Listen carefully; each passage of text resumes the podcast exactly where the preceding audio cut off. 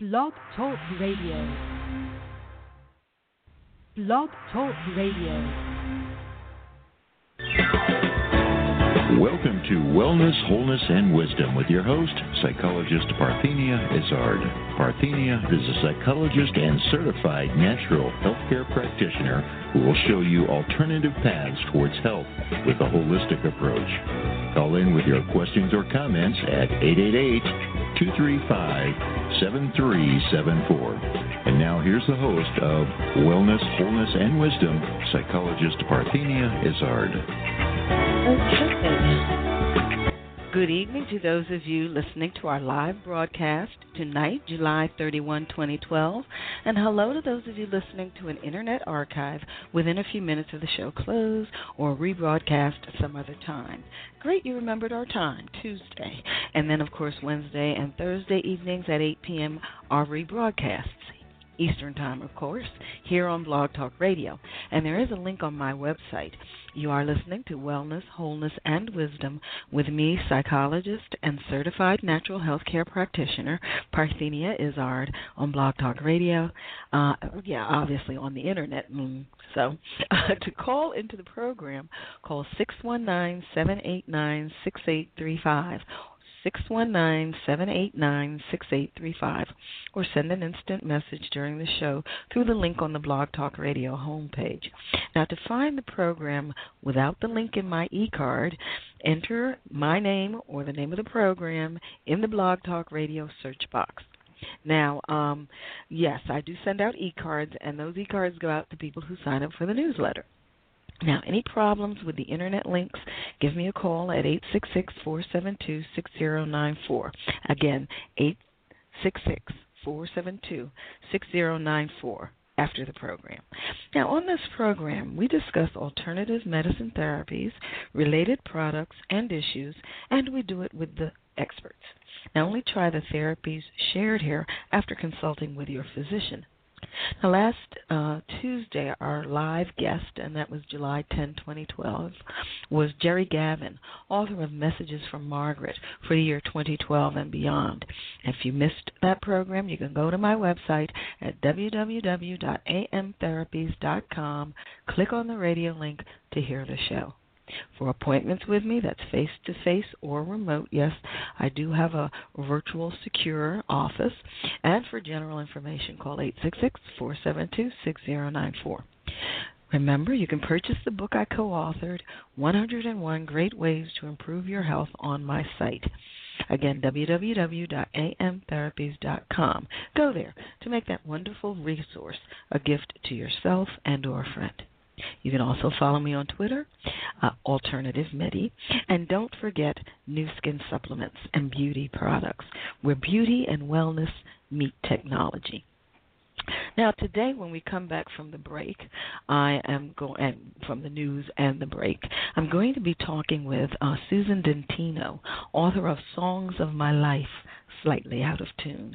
And at the end of the program, we will discuss the herb wintergreen and the asana Jathara Parivartanasana. Now it's time for our wellness news. Okay, and as usual, our from uh, Science Daily, and uh, it starts out new findings break tanning misconceptions. Uh, there's no such thing as a safe tan.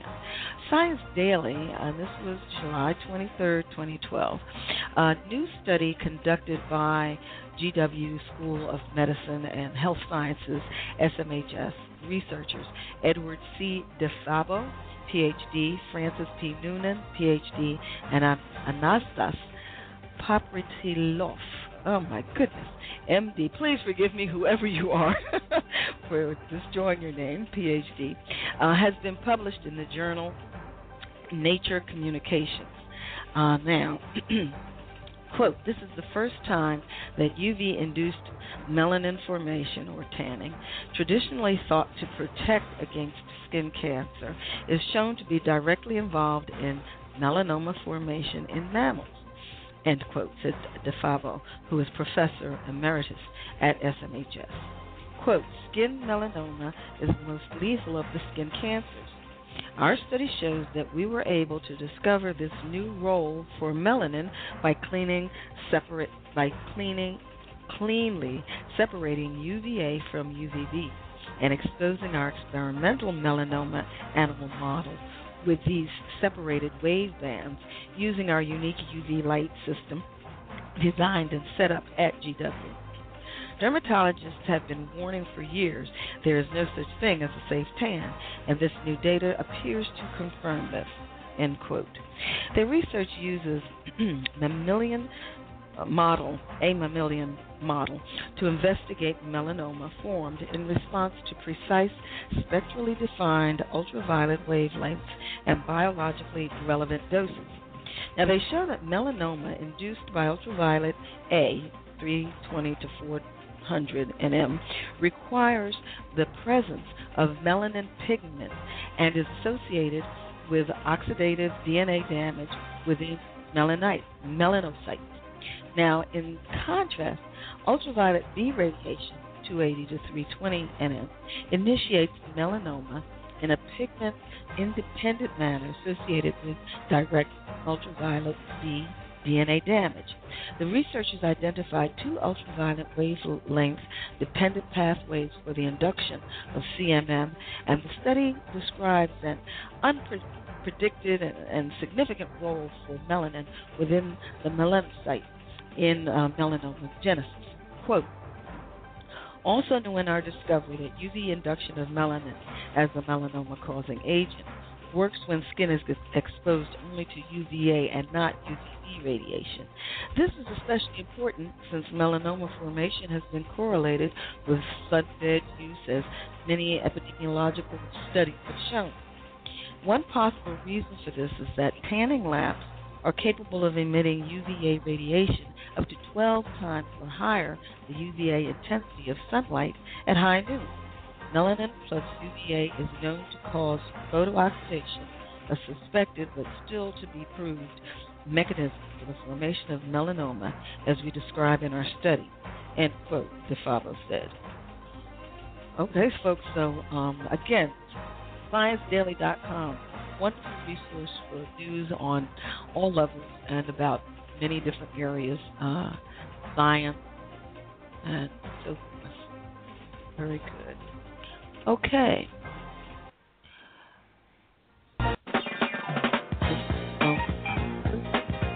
Technology.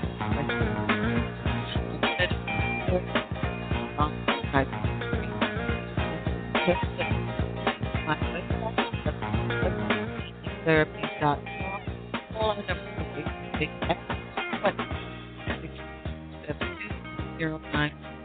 Our hearing live on internet. Call in 619 789 665. We'll be back with this author of Song My Life, Lightly. Why should you passively exist with backaches, allergies, PMS, colds, flu, and other ailments? It's time to take charge of your life with preventive measures. Contact Alternative Medicine Therapies for an initial consultation. Alternative Medicine Therapies offers a holistic approach to preventive care, unlike conventional medicine that tries to correct the illness that exists instead of preventing it altogether.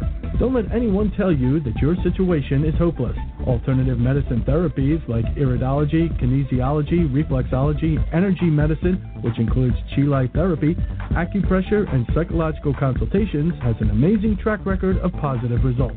Why suffer when alternative medicine therapies with Parthenia Izzard is here to help?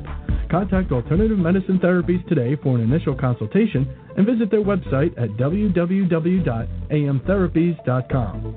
Or call 610 658 0135. Alternative Medicine Therapies.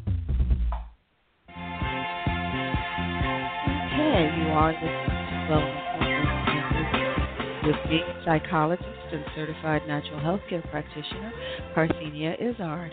Now, remember on my website, www.amtherapies.com, you can preview and purchase the book I co authored, 101 Great Ways to Improve Your Health. I mean, my chapter is naturopathy, and we know that nothing is more important than your health. Uh, but between the overburdened between the overburdened medical establishment, blaring crisis driven health headlines, and our own hectic lives, finding the information you and your family need can be next to impossible. We're here to help. We'll bring together 101 of the top minds in radically different branches of the healing professions to give you 101 simple, workable ways to attack disease, overcome unhealthy habits, and live your life to its healthiest potential. Follow the link on my homepage. It is a beautiful blue book link. Okay, as I said earlier before we went to break, Tonight's guest is Susan Dintino. Uh, she's an author, a motivational speaker, a radio show host. Uh, her new memoir is entitled Songs of My Life Slightly Out of Tune. Her mission is to make people find the humor in everyday experiences in spite of what they may be going through, and this book focuses on humor amidst adversity. Uh, Susan is also the author of the best selling children's book, A Year of Me. Uh, this book, geared to children four and up, is a wonderful interactive journal that takes children through a magical year of memories and adventures. Good evening. How are you, Susan? Good evening. Thank you so much for having me. Oh, my pleasure. I love the title, Songs of My Life. How wonderful. How did you come up with that? You know, as I was writing the book, I found that there were different songs that would play just in my head while I was writing, and I just came up with some of the titles based on what song I was listening to. For instance, in the marriage chapter, the first dance my husband and I danced to was We've Only Just Begun. But I certainly couldn't use that. We've been married 41 years, so I added the word again. So there's a slight twist to the titles of the songs. So that's where the slightly out of tune came in. But I found myself humming many of those tunes while I was writing. Well, let me ask you this: um, Where are you from, and and what in your youth or your young adulthood prepared you or pointed you toward what you're doing now?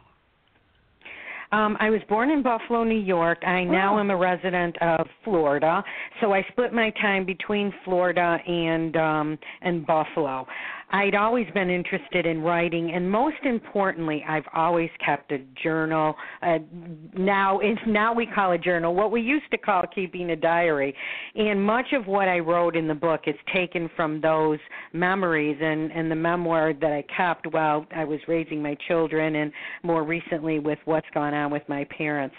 So my education is basically uh, traditional graduate with an English degree, and then I became more involved in the metaphysical world uh, later in life. I was like a flower child, so I was part of the civil rights movement and all of that in my college days. And then as I was having my family, I just felt more pulled to go to exactly what you're talking about alternative medicines.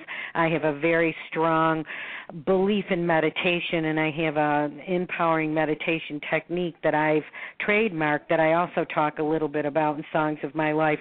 So what I feel this book is all about is that it combines really our day to day experiences with humor and then also gives you some tools that you can use to get to that place of serenity where no matter what's going on in your life you can find an inner peace with it. Well, it definitely does have a sense of humor, folks. You will enjoy reading it and chuckle as you go, and it is not going to take you forever to learn what it is she's trying to to impart. Um, uh, I like nothing lightens the soul like laughter is one of her first opening uh, remarks, uh, which sort of sets the tone, or at least lets you know what to anticipate. Um, you just so that the listeners have an idea of the way you think. I would like to just say the headings of the songs, say the headings for the different chapters, and then we can just sort of go through and talk about different things in the book. Now, chapter one is Just the Way You Are. Chapter two, Teach Your Children Well. Chapter 3, Don't Worry, Be Happy. Chapter 4, Release Me and My Parents. Uh, chapter 5, Don't Stop Till You Get Enough. Chapter 6, Let's Get Physicals that's with an S, folks. Uh, chapter 7, We Are Family on Vacation. Chapter 8, Forever Young. Chapter 9, We Have Only Just Begun. again. Chapter 10, Take a Walk on the Wild Side. Chapter 11, His Way. Chapter 12, A Few of My Favorite Things. Wonderful. Um, the well, uh, you know, I, I, there's so much in here that I think is going to be interesting and helpful. I, at midway of the program or midway of the hour, I want you to share all of your contact information and such. But and so we're going to get to all that kind of thing. But for now, just the way you are. That I really wrote as my first chapter because it was such a huge part of my life. I was never what you would call a traditionally thin person, and I have had a weight challenge a good part of my life. And I found as I got older and I was looking back at it, it had colored so many of the times in my life that should have been mm-hmm. joyous and I would lose the weight and expect everything to be different and to feel different, and I'd find that that wasn't the case. So I really started on a self exploration where I started looking at what it was about myself that I didn't like and I found that it had a lot more to do with than just my physical appearance because there was often times when I was at the quote unquote proper weight and I still didn't like what I saw in the mirror. So I began to just learn to accept myself just the way I was thus the title. And it's interesting because when I originally used that song, I was referring to the Billy Joel song, but then oh. Bruno Mars came out with a great song with the same title. So whatever song appeals the most to you, but it's just learning to look in the mirror and I always say that there's times that we look in the mirror and say worse things to ourselves than we would ever say to our you know worst enemy.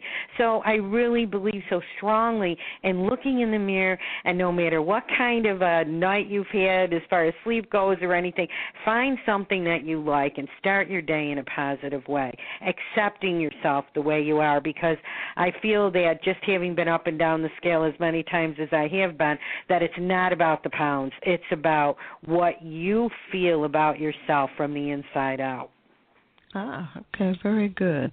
Um, now, in, in the next chapter, and I especially like this chapter because it, it sort of guides parent and parents in a direction they tend not to want to go.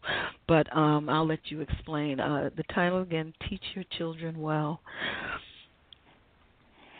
Well, I was under the misguided notion as I go through in that chapter that as my children aged, I was still under some type of law that I had to keep them happy at all times. And I cite quite a few examples where I fell flat on my face with that. So I began to realize that they had really reached an age where they were on their own journey and I had to let them go, trusting that what I had taught them was enough to keep them going and whatever else they were experiencing was part of their own journey. And I talk in that chapter as well about grandchildren, which I think is the greatest invention of all time. I wish I would have started with grandchildren because if you could skip the middle step, that would be a wonderful thing. That is raising your own children. But you have so much more personally, I feel I have so much more wisdom at this age where you look at the children and you realize what the things are to get upset about and the other things to just let go. So it, it that chapter is really about taking a look at your children, especially as they age and reach adulthood, and knowing when you should get involved and shouldn't get involved. Mm-hmm. I, I think parents definitely tend to lose sight of the fact that they're children, then they become adults, and at some point you have to let them be adults. So hopefully they won't be so dependent on you that when you're not there to catch them, they can function and be successful. And I think that's the transition that a lot of parents have a hard time uh, making. But um, you talk about it in a wonderful way. Um, uh, moving on, uh, don't worry, be happy. How in the world do you get people to that place? and as I say in the book, I was a master worrier. If they were giving doctorates for that, and I'm sure I know now, right? As my mm. children are, are reading this book, I know they they rolled their eyes at that one because they still do consider me a worrier, but I am much better than I used to be. And and you know it. So I, I've worked through it. And what's interesting, in my opinion, about the book is that it was written over quite a long span of time. I mean, probably, you know, the the words themselves didn't take that long, but that was written over many years. So I really talk a lot about the experiences that I had, but you really realize again as you get older how much time you wasted worrying about things because the things you worried about 9 times out of 10 didn't happen mm-hmm. and then the other things that you never in a million years would have expected show up. So I don't I think if you're that type of person, it's difficult to get to a place where you can say you're totally carefree, but I think there is a way that you can prioritize how much time you spend worrying and really release it. And uh, it's true because in the book I write this and everything in the book is is true. I might have, you know, exaggerated a little bit, but for the most part it's true. And when I was younger, I used to wake up in the morning and think, "Okay, what was I worrying about right before I went to sleep and then resume. You know, so it was like a constant, you know, um a constant record playing in my mind. Again, meditation helped me quite a bit with that, learning to get to a place where you really just let it go. Um so that that helped as well. But it was just again realizing those little hints that finally, you know, lightly tap you on the shoulder and say, you know what, this is wasting way too much time. Well, now, since we're talking about sons and daughters, what what did they have to say, or did you even pass this by them um, when you were writing the book? I mean, were there some things they didn't want you to share, or they had a problem with you sharing, or how did you navigate that piece? I was very cautious with it because I did I really did not want anybody to feel that there was anything in the book that they would be embarrassed by. I purposely don't name any of any of the names of my children. I must admit, uh, my middle daughter is an attorney, and she's been going through with a fine tooth comb. so I was very careful that I did not name anybody. Uh, the only name I use is my brother's at the end of the book, and it's obvious why I did use his name. But that is a concern because there were some chapters that I was going to include that I decided not to because I think people's feelings might have been hurt. So I was cautious about that. But as far as what I did decide to write about, I felt that they were very much universal principles. So it wasn't like one specific thing. I know my youngest daughter, you know, who was probably one of the stars next to my husband of the book you know she had said that she did not remember herself being quite as you know as um I don't want to use the word bad, but mischievous. Oh. That would be better. she was portrayed in the book.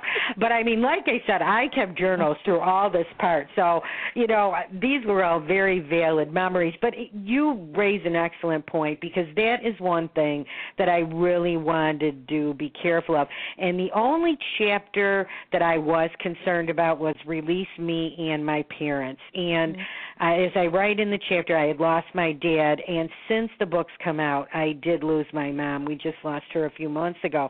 I was concerned how she was going to feel about that chapter because I knew she didn't perceive herself in the way that she would have been portrayed. So I had a brainstorm because she had uh, a bit of a problem with her eyes. What I was going to do is like go and have a large print book made and conveniently leave that chapter out.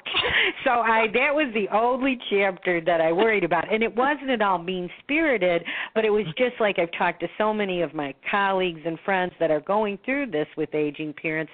I was afraid she wouldn't have found it funny certainly and some of the things she might have thought were you know not quite fair but i could tell you my siblings would have agreed wholeheartedly with every word i wrote so but it is true when you're doing truth telling, you do have to walk a fine line. Oh, because nobody seems to remember it exactly the same way you do. It's funny, but uh, you say, "Well, weren't we both there?" Um, but anyway, right. I, that was quite a challenge, and I'm I'm tr- truly impressed that you even dared to go there. But anyway, so release me and my parents. You sort of touched on it a little bit already, but yeah, just sort of give a snippet to wrap it up, and then we'll we'll go on to the next one. I think that so many of us are caught right now, and that's why I thought that that chapter was so important. I really didn't feel I could leave that chapter out and what I had gone through because it was really one of those situations where, you know, we had known my mother in one way, and then when my dad passed, we got to see a whole nother side of her, and I. I think there's a lot of people that go through this. And it's interesting because I've actually had a few people that have read the book have sent me like quote unquote fan mail on this chapter saying, Thank you so much. I thought I was the only one going through this.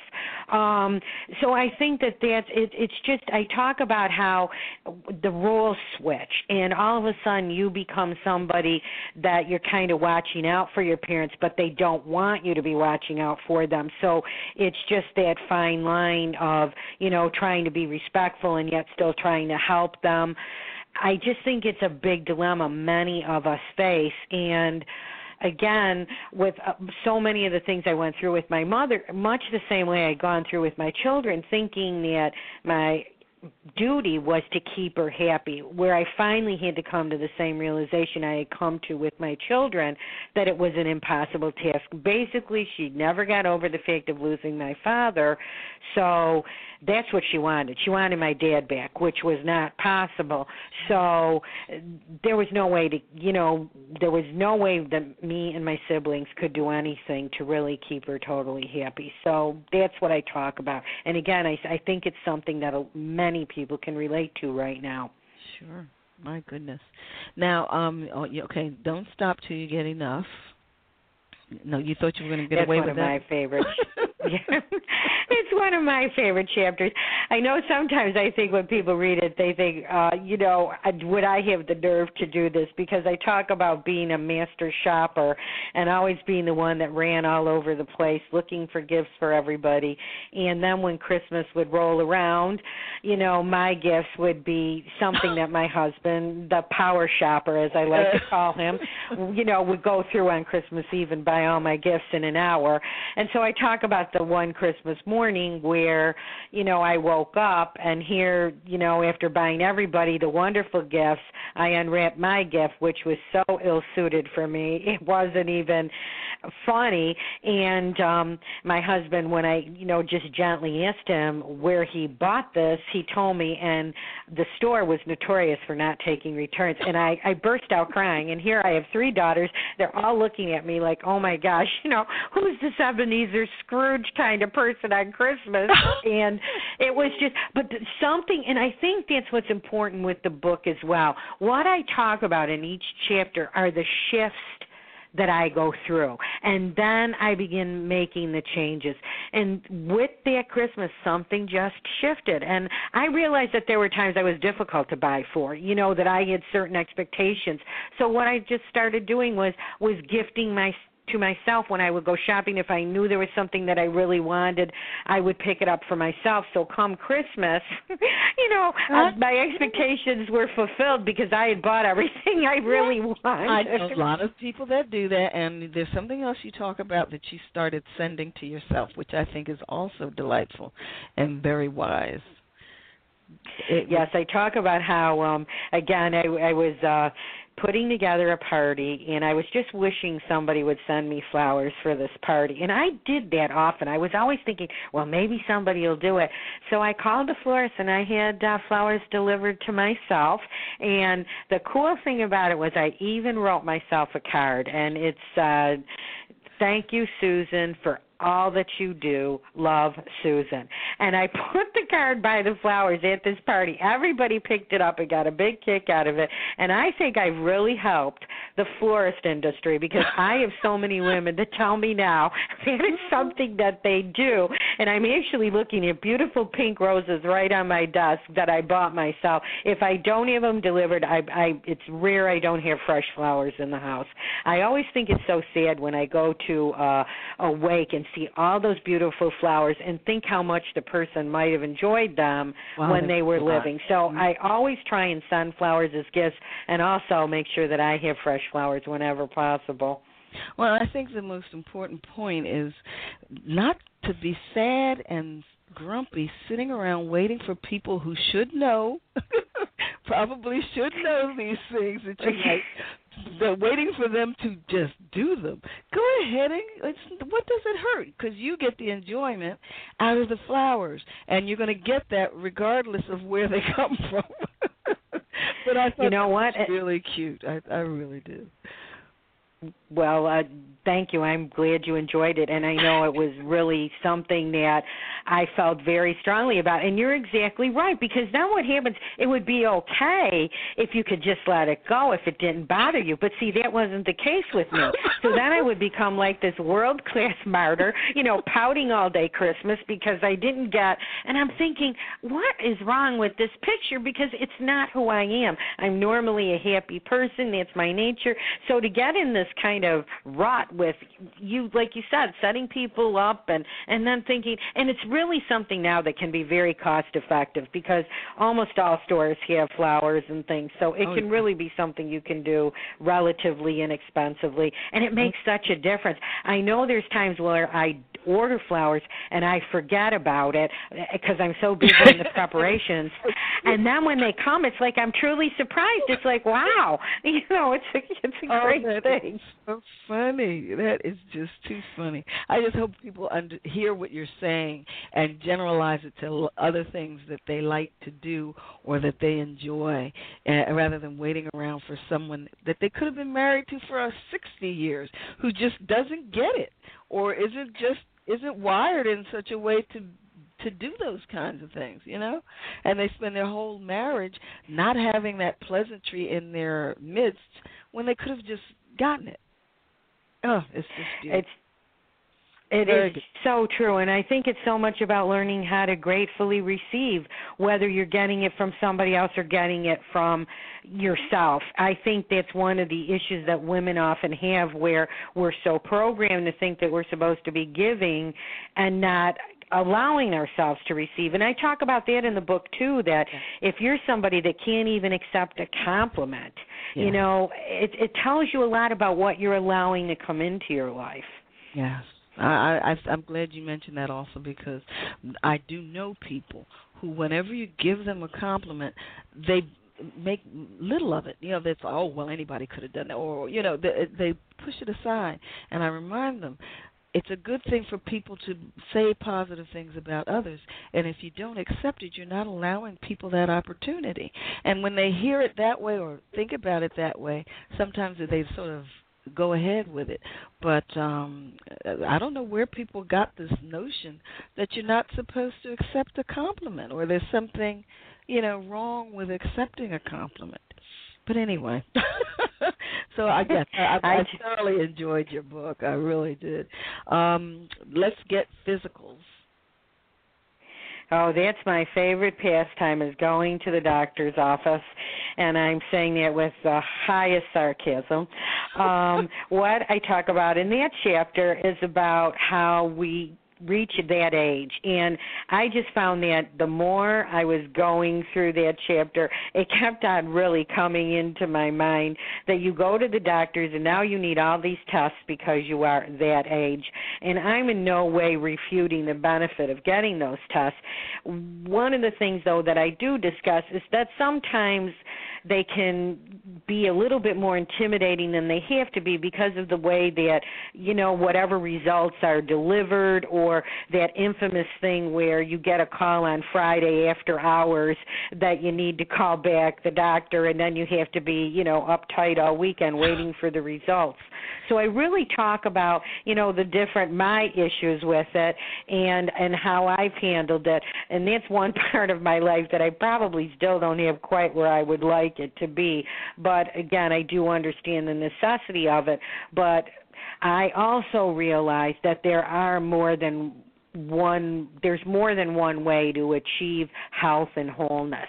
And so again i try and and walk a line between traditional and more of the you know different types of um medical therapies that are out there. But that chapter pretty much deals with uh a couple years of exams that were kind of you know again i was very blessed because i was everything came out okay but it, it's just basically going through the process very good. Uh, hold that thought folks. You're listening to Wellness, Wholeness, and Wisdom with me, psychologist and certified natural health care practitioner, Parthenia Izzard. Please follow me on Twitter. Uh, I want to let you know that skin products include supplements that are the incorporation of nanotechnology, uh, are more effect, uh, efficiently assimilated into the body because of this nanotechnology. Uh, their beauty products are enhanced by an age lock technology that promotes youthful skin. I call Nu Skin where beauty and wellness meet technology. Use enter code USW9099101 on my website. And we'll be back with Susan Dintino, author of Songs of My Life, Slightly Out of Tune. Call 619 789 6835. Why should you passively exist with backaches, allergies, PMS, colds, flu, and other ailments? It's time to take charge of your life with preventive measures. Contact Alternative Medicine Therapies for an initial consultation. Alternative Medicine Therapies offers a holistic approach to preventive care, unlike conventional medicine that tries to correct the illness that exists instead of preventing it altogether. Don't let anyone tell you that your situation is hopeless. Alternative medicine therapies like iridology, kinesiology, reflexology, energy medicine, which includes chi light therapy, acupressure, and psychological consultations, has an amazing track record of positive results. Why suffer when alternative medicine therapies with Parthenia Izzard is here to help? Contact Alternative Medicine Therapies today for an initial consultation and visit their website at www.amtherapies.com. Or call 610 658 0135. Alternative Medicine Therapies. You are listening to Wellness with me, psychologist and certified natural health care practitioner, Parthenia Izzard. Now, my last guest, all these well, had now he had Mary Gavin last last yeah, and visiting next week. Just so happen I wanted to come back because we really didn't it as thoroughly as I could, and I had to make another guest, so it worked out. So yes, also a message from Margaret year 2012 and beyond. Check the website to see my broadcast yes, Wednesday and Thursday on 8 9. At the end of the next program, we will discuss the good cases and Masada Rockefeller. We are back with Susan Dintino, author of Songs of My Life, Slightly Out of Tune. If you have questions for my guest, call 619 789 6835. That's 619 789 6835. Okay, Susan, yes. Okay, we've got the physicals. And again, I I think um, people have in their mind that at a certain age they have to start a whole litany of you know physicals and routine um and, and i think the the worry wart part of people sort of comes to the fore. But um you know it should be something that's spread out if necessary. If you have to have those many i keep mine to a minimum but you know luckily and if you have to have spread them out a little bit and do something fun afterward. Don't go home and sit by the phone waiting for you know, whatever. Make it a treat of some sort afterward. I, I totally, I love that idea. I totally agree. And again, I just learned so much going through all of that with my mother, who was a retired registered nurse. So she believed in the medical community a thousand percent. And it was rare that she had a week when she was older that she didn't have a doctor's appointment. And at one point, I thought to myself, if this is what it means to be in your 80s, I'd rather not get there. I mean, it it just and I would go sometimes with her and I am not exaggerating. There would be people that would walk up to the reception desk and the receptionist would say, "Have you brought all your medications?" and they would pull out a shopping bag full of medications. And you know, I, I'm sure that's a whole nother show we could talk about um, that whole thing. But it was, and I I agree. I really, again, I I'm not foolhardy about it, but there's also things that I question at this point in my life whether they're necessary or not. Mm-hmm. Well, I'm certain they are important. Some, I yeah, but I guess it is a business though.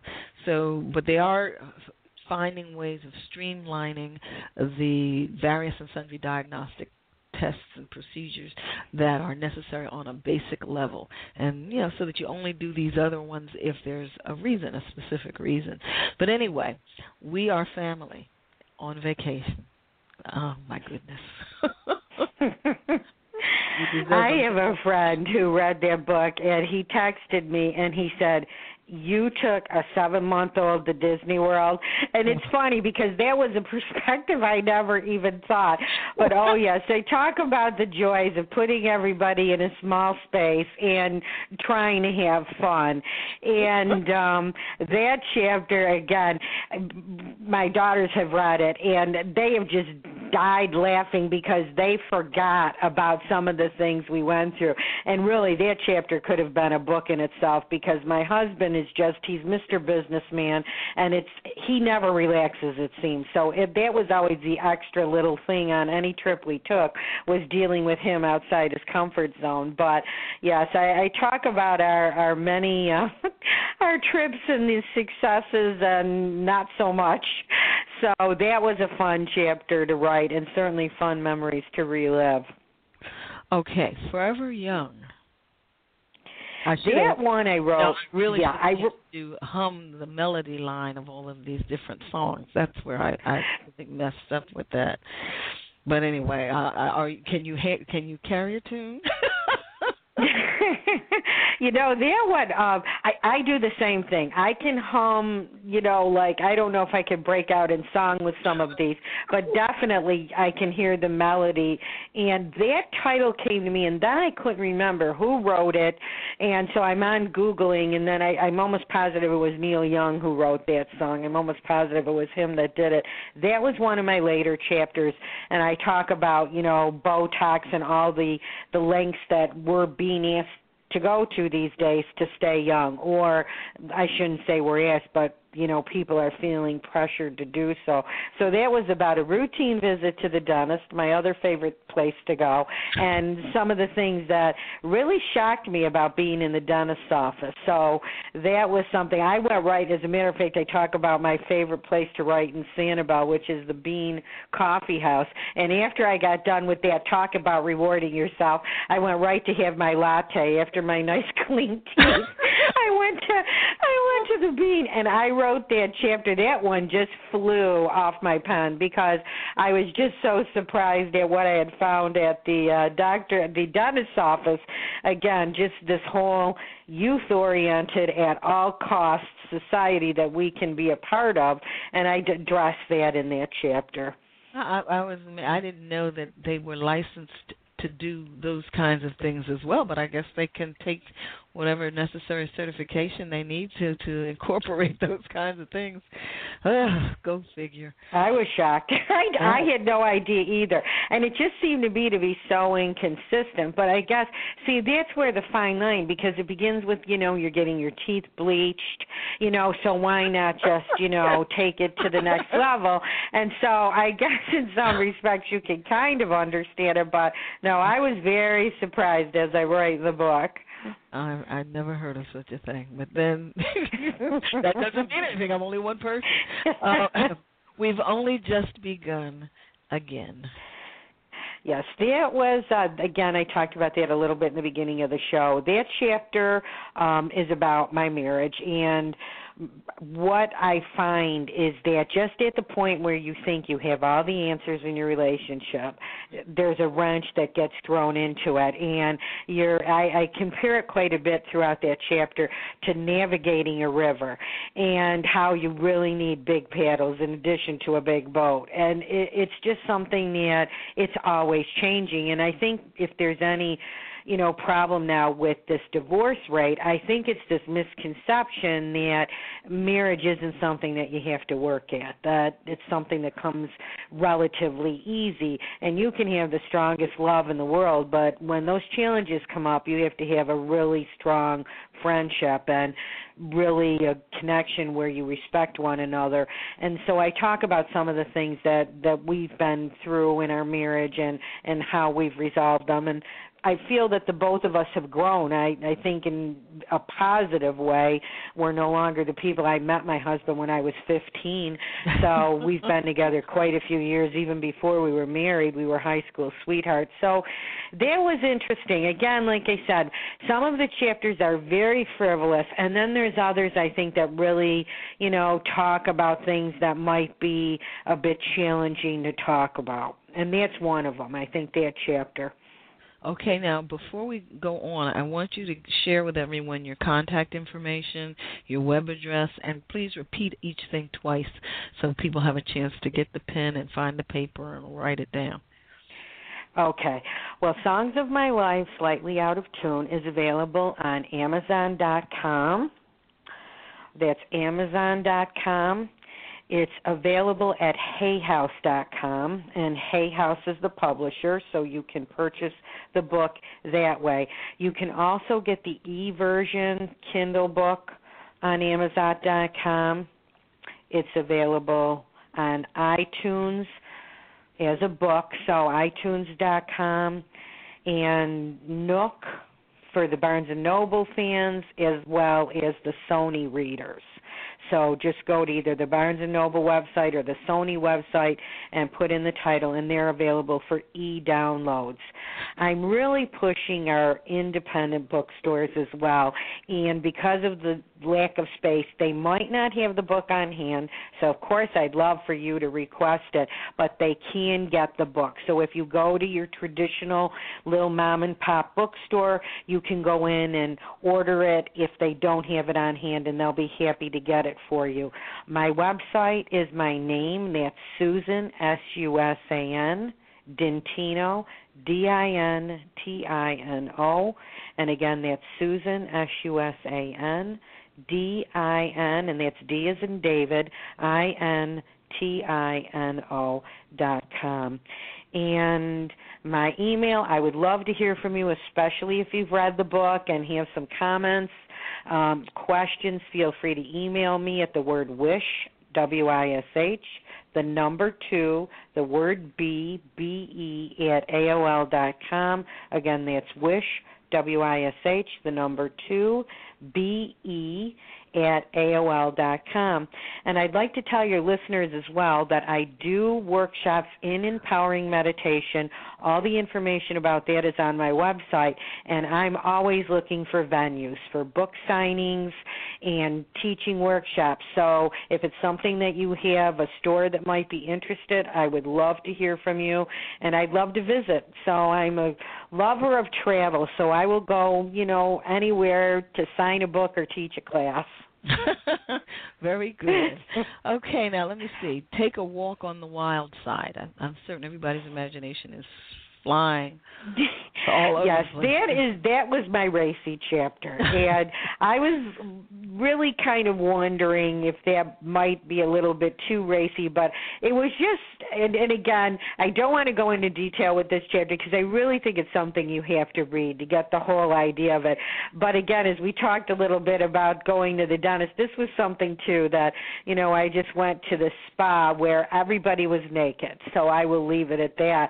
And some of the the things that I saw there were just some things that were rather unusual. But again, it brought me to this whole idea of how important it is to step outside your comfort zone, to try new things, to stay out of judgment, because again, everybody is just being themselves and doing the best they can. And boy, there's nothing like being yourself when you don't have a stitch of clothes on. So I talk about that, and uh, I really found, again, that was one of my later chapters, and I thought that some of the insights in that chapter, I think there's many women in my generation that are asking the same questions. So that was a lot of fun to write, and um, it still cracks me up every time I read it because the memory that, like I say, I think that happened to me maybe four years ago, so that was relatively a recent memory. So it comes back to me vividly when I read that chapter. I would imagine. Okay. Uh, his, his way. Yes, that's the last chapter of the book, and that's again a, a take on the title My Way. That chapter is about my brother, and that was really the most difficult chapter for me to write. I talk about my brother passing, and as I said a little while ago, his is the only name that's in the book, and it's in tribute to him. And one of the things that I really realized in going through that experience with him, he is was my younger brother and he died relatively quickly from stomach cancer diagnosed in January and uh, crossed over in April. And it was just shocking that it happened so fast. But what it really made me realize is how quickly life can turn around. And you're so close as siblings. He and I were very close when we were young, but as you get older, not through any deliberate things, it just seems that you grow apart. You see each other on holidays, but you don't take the time to to, you know, do the things that you used to do, to talk and have those heart to hearts. So that was a very poignant chapter for me. And what's interesting was that when I knew how ill he was, I actually had been in Florida and I came right home to be with him. And at the time, I had pieces of this book everywhere. And I do all my writing in longhand. And what I did was I put three chapters that were complete together on the computer i printed them and then i printed i printed the dedication page and I put them all together and this was like the day before he went into a coma. So I mean it was really late in his uh disease and I presented it to him and he looked at me and he said really? And i said yes. And it was that was the driving force. From that point on i knew i had to get the book done. It was no more a lesson in procrastination. It was really a lesson in getting it together and finishing it. So a year after he passed I had the book completed and I was beginning to look for a publisher. And then I was very blessed that Hay House picked it up. Very good. I think a lot of people can relate to that because not only is it time uh, creating distance, but a lot of times people live in different parts of the country or world, and um, because of where they went to school or whatever, and the the sibling uh, ties do suffer, you know, as a result. But that's life. That's you know, life happens, and um, hopefully, you know, people will read what you wrote, and it'll inspire them to find little ways to keep in touch or, you know, stay stay connected on on some level. Okay, and then of course your last chapter is some of your favorite things. What I'd like you to do now, because we're coming toward that point in the program, yes, our hour's almost up, and I, ask my guests to share their final words of wisdom uh, for our listeners. So, what would be your final words of wisdom? I think that our lives are like songs of all different volumes, all different tunes and it's very important to pay attention to the lyrics and to pay attention to what your songs are telling you about the way you're living your life. And I also think it's so important to remember that laughter is the most therapeutic healing thing that you can do. And no matter what challenge you're going through, there's always room to find something to laugh about. Wonderful. Thank you so much. And um, you have a wonder. Where are you? Right now, I'm in Buffalo. So I'm okay. in Buffalo, New York, right now. Have a wonderful time. Enjoy the rest of the evening out there in Buffalo. Thank you so much. And thank you so much to your listeners for tuning in. And thank you for inviting me to be on your show. It was a great pleasure. Thank you. Have a good evening. Bye bye. Good night. Okay, Bye. folks. Um, I want to remind you tomorrow the rebroadcast will be of my Sidney Poitier uh, program from 2008. He's the author of The Measure of a Man, a spiritual autobiography, and included in that interview are what I call wisdom prints. You know how I ask guests to share their words of wisdom. So I have a few of the wisdom prints, if you will, from some guests from that year because it was an anniversary year, you know, an anniversary celebrating um, kind of program. But he's the primary guest for that program. Uh, and then Thursday, August 9, 2012, will be a rebroadcast of my 2008 program with Colette Baron Reid, the author of Remembering the Future and Messages from Spirit. Okay, now it's time for our herb of the day. Today's herb is Okay, let me make sure I get oh, right. Wintergreen, uh, one of my favorites. Uh, the parts used medicinally are the leaves, roots, and stems. Uh, some of the phytochemicals include caffeic acid, ferulic acid, gallic acid, tannin, vanillic acid. According to Balch and Balch, who you know is my resource for these items, this information, it relaxes muscle spasms, reduces inflammation, and promotes perspiration. Contains compounds similar to the hormone progesterone, good for colic, gallbladder disorders, uh, hypoglycemia, irritable bowel syndrome, kidney stones, neuralgia, rheumatism, and female disorders. Includes um, including premenstrual syndrome and menopause-related symptoms. Now they do give a uh, heads up about many yam based products are extracted from plants treated with fertilizers and pesticides, which may end up in the final products. The selection, cleansing, and processing of the raw materials is very important. So, and they say it should not be used during pregnancy. Okay, now it's time for our yoga asana. Tonight's asana is the Jathara Parivartanasana. Now you lie in uh, with the arms stretched sideways at so- shoulder length, uh, shoulder level, palms up. With an exhalation, raise the legs to 90 degrees, keeping the hips down and the legs straight. Now take one or two breaths, move the hips 5 to 10 degrees to the left, and keep the legs together.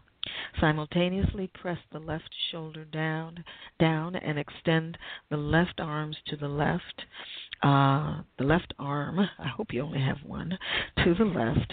Revolve the abdomen to the left, and take the legs diagonally down toward the right hand. Uh, go down until the feet are about three inches above the floor. Stay for from 20 to 30 seconds. Uh, do not hold the breath. Inhale, raise the legs. Uh, if necessary, bend the legs for a moment. Repeat on the other side, and then bring the legs and the arms down and relax. Again, that's from uh, Iyengar Way, the Iyengar Way, um, my source for the uh, recommendations with the yoga. Now, again, um, I want to remind you, those of you late coming to the program, you've been listening to or are listening to the end of.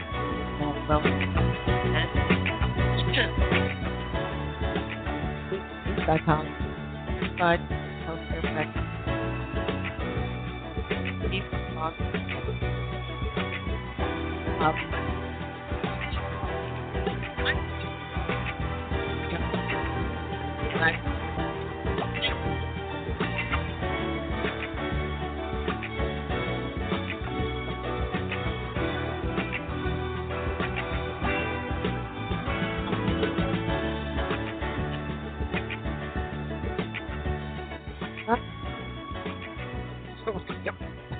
Okay, now my live guest next week is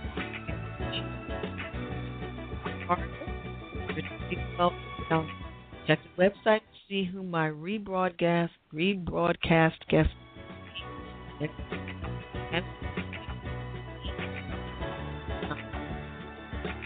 uh,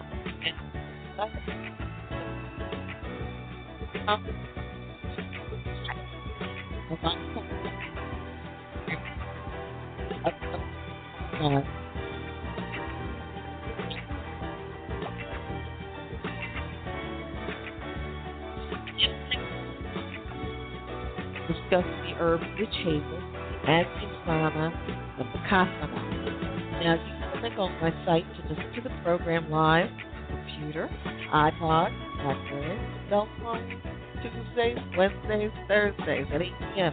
Eastern Time.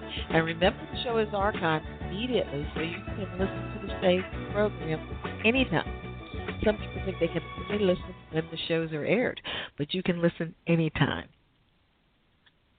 There's a link for advertising on the program on my website.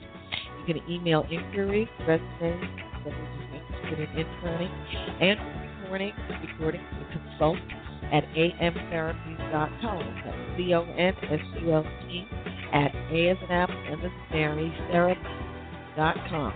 AM therapy.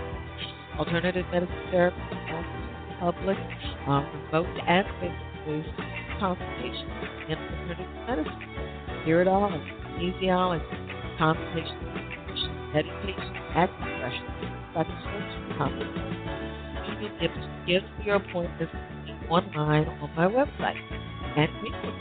Oh, I have a virtual office. There you go. Uh, www.amtherapy.com, my blog, and purchase my co-author book, 101 Big Ways to improve your health, wellness, wholeness, and wisdom. Be well.